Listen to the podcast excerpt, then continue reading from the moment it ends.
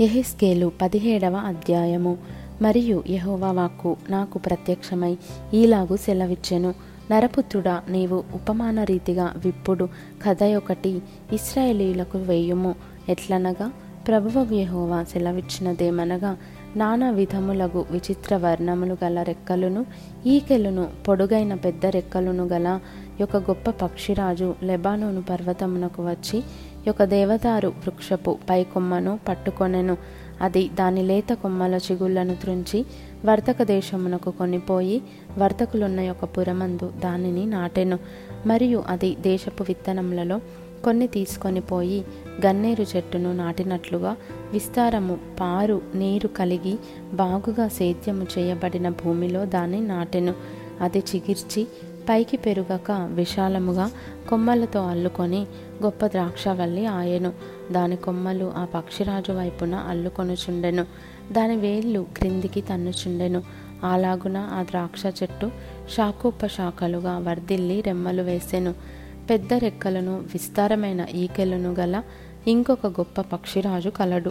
ఆ చెట్టు శాఖలను బాగుగా పెంచి బహుగా ఫలించు మంచి ద్రాక్షవల్లి అగునట్లుగా అది విస్తార జలము గల మంచి భూమిలో నాటబడి ఉండినను ఆ పక్షిరాజు తనకు నీరు కట్టవలెనని తన పాదుల కాలువలో నుండి అది యా పక్షి తట్టు తన వేళ్ళను తిప్పి తన శాఖలను విడిచెను.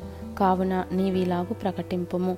ప్రభువగు యహోవా సెలవిచ్చినదేమనగా అట్టి ద్రాక్షావల్లి వృద్ధి నొందున అది ఎండిపోవునట్లు జనులు దాని వేళ్ళను పెరికి దాని పండ్లు కోసివేతురు. దాని చిగుళ్ళు ఎండిపోగా ఎంతమంది సేద్యగాన్లు ఎంత కాపు చేసినను? దాని వేళ్ళు ఇక చిగిరింపవు.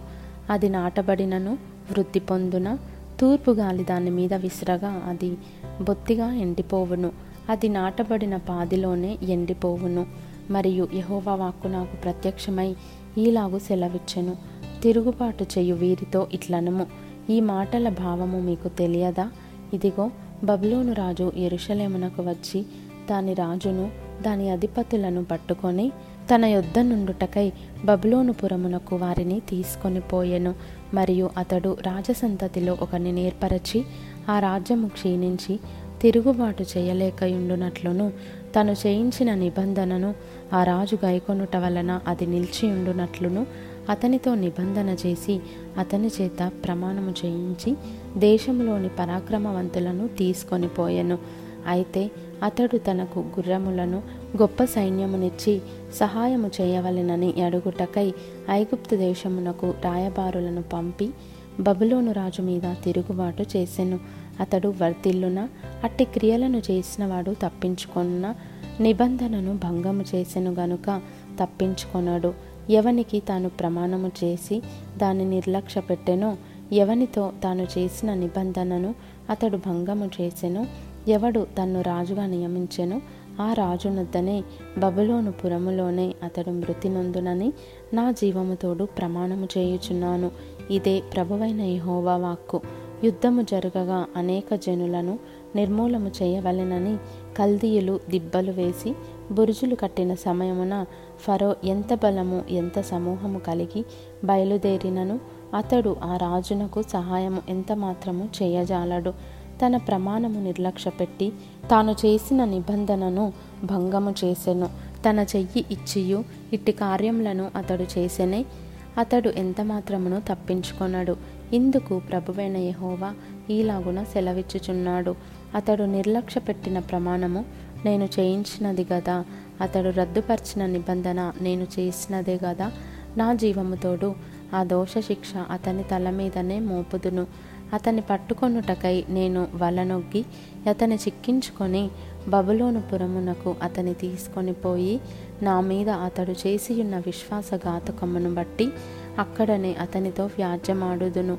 మరియు యహోవానగు నేనే ఈ మాట సెలవిచ్చితినని మీరు తెలుసుకొనున్నట్లు అతని దండు వారిలో తప్పించుకొని పారిపోయిన వారందరూ ఖడ్గము చేత కూలుదురు. శేషించిన వారు నలుదిక్కులా చెదరిపోవుదురు. మరియు ప్రభువైన యహోవా ఈ మాట సెలవిచ్చుచున్నాడు. ఎత్తైన దేవదారు వృక్షపు పైకొమ్మ ఒకటి నేను తీసి దాన్ని నాటుదును. పైగానున్న దాని శాఖలలో లేత దాని త్రుంచి అత్యున్నత పర్వతము మీద దాన్ని నాటుదును.